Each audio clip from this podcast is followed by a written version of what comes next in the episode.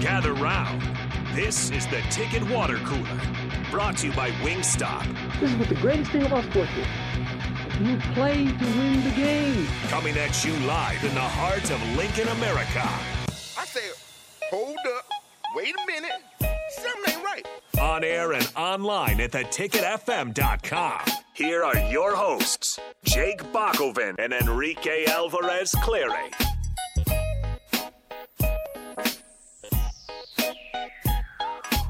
Well, maybe a little bit to my surprise, the sun came up this morning.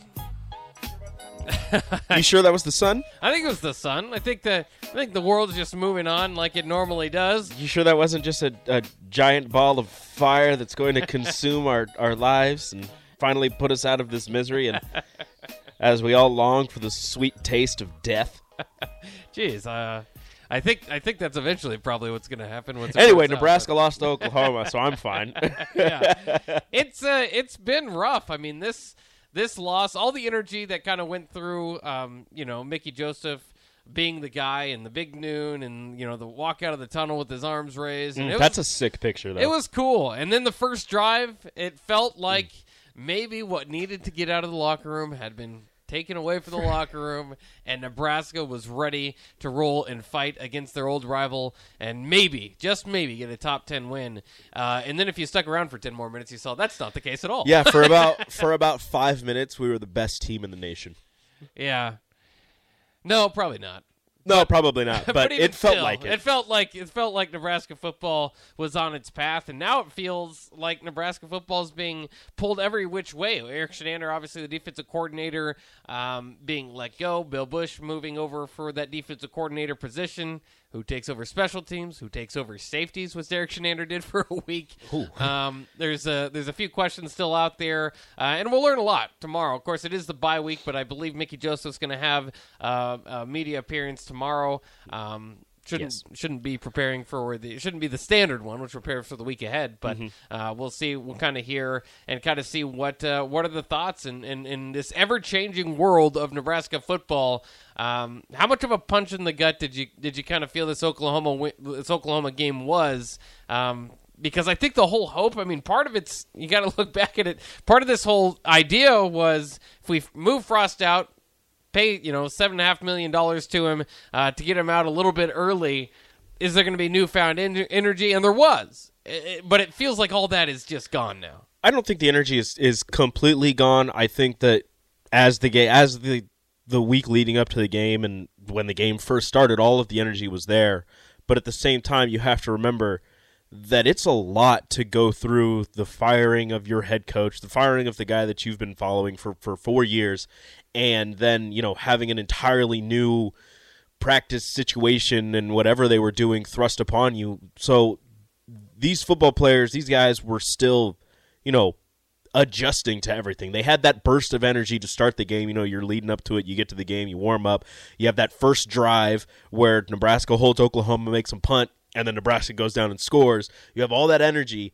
One big play, that 60 plus yard run from Dillon Gabriel, and it just sucks the life out of you. And then you saw exactly kind of what happened to the team. But I, I think they still have that energy of, of Mickey Joseph leading them. I mean, you heard in the in the post game press conference, um, Myles Farmer talking about you know Mickey Joseph.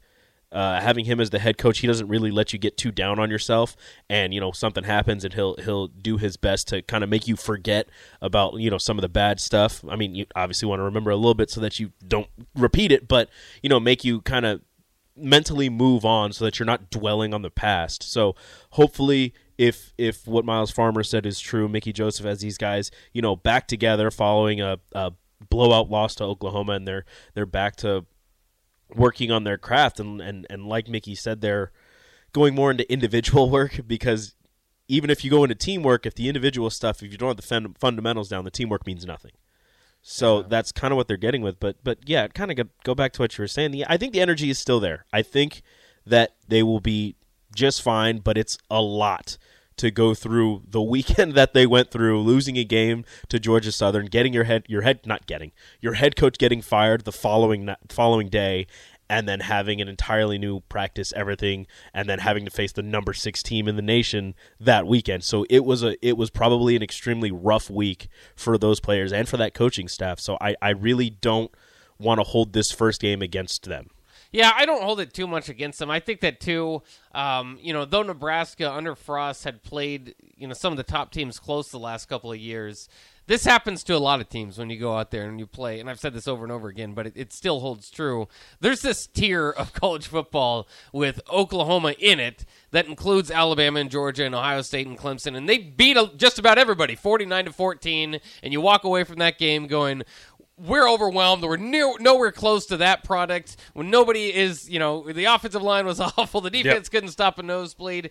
But that happens with a lot of teams when they play those teams, and especially when you have, you know, seven days to prepare for it. Um, it's somewhat understandable. So I, I still think that, in all fairness, uh, especially if you were going to let go of Chinander the week before. I mean, this, this was just going to be a lot.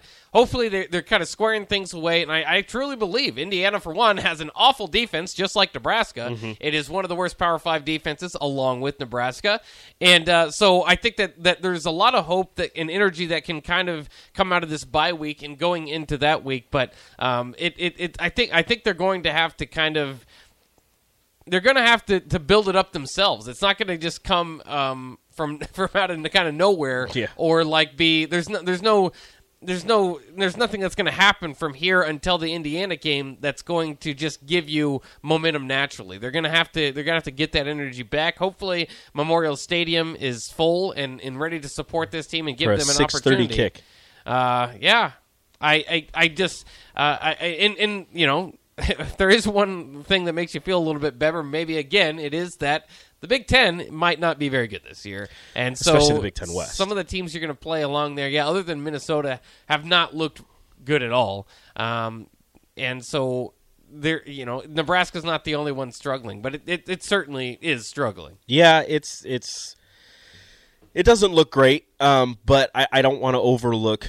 I don't. I I understand, you know, statistically Indiana has a bad defense, but I don't want to overlook the fact that they are three and zero. They even if oh, yeah. they have a bad defense, they're they're figuring out figuring out a way to win games. Only won two games last year, by the yeah, way. Yeah, so and they're already they're already at three. So yeah. uh, look, they they're already doing better than they did last year. Um, but I understand how Mickey Joseph wanted to take the blame following the game, and and somebody asked him, it w- was six days or five days enough to get these guys ready for you know Oklahoma, and of course he's going to go out and say yes. Of course, you know I, I should have worked harder. I should have done this. But at the same time, you were like I said earlier, you were changing things around. Five days, six days to get ready for a team that has been working all off season and is again the number six team. They've got all this talent surrounding them. Um, it's it's not enough time. I understand he wants to take the blame. I understand that he he doesn't want to, and he's not, you know, throwing anybody under the bus. But I thought that comment was kind of funny though. It's like I want to take all the blame, and the next day the coach is fired. I had to fire. Like you said, they asked him, and he's like, "Look, I don't know. Nobody's going to leave, but I don't know how I feel when I wake up tomorrow. I don't know. We'll right. see." And yeah, well, we saw how he felt when he woke up the next day. but you, he's taking all the blame on himself, and Uh, the players came up and, and I know people don't want to. I already had somebody text in saying something about not wanting to hear from Myles Farmer, but he's he's your starting safety. He's he's they, they wanted him to talk to the media. They they chose to put him up there, so they wanted him to talk.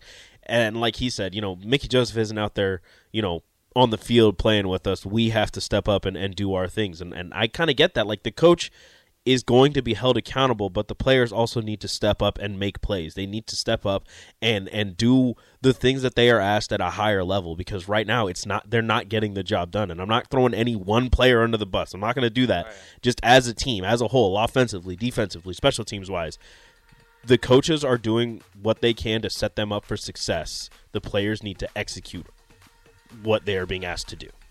Yeah, and, and again, I, I, think it will maybe be better if you know if better suited to do that against Indiana. I mean, just where it it, it was kind of eye opening that the talent level overall of Nebraska just um, overwhelmed, probably just not just a little bit further away than maybe you thought going into that game from a top ten type of team. And the other thing is, I think we all understand, and maybe it's not the case because other teams have been beating Nebraska pretty well, but Oklahoma is probably better than we gave them credit for going yeah. into that game as well.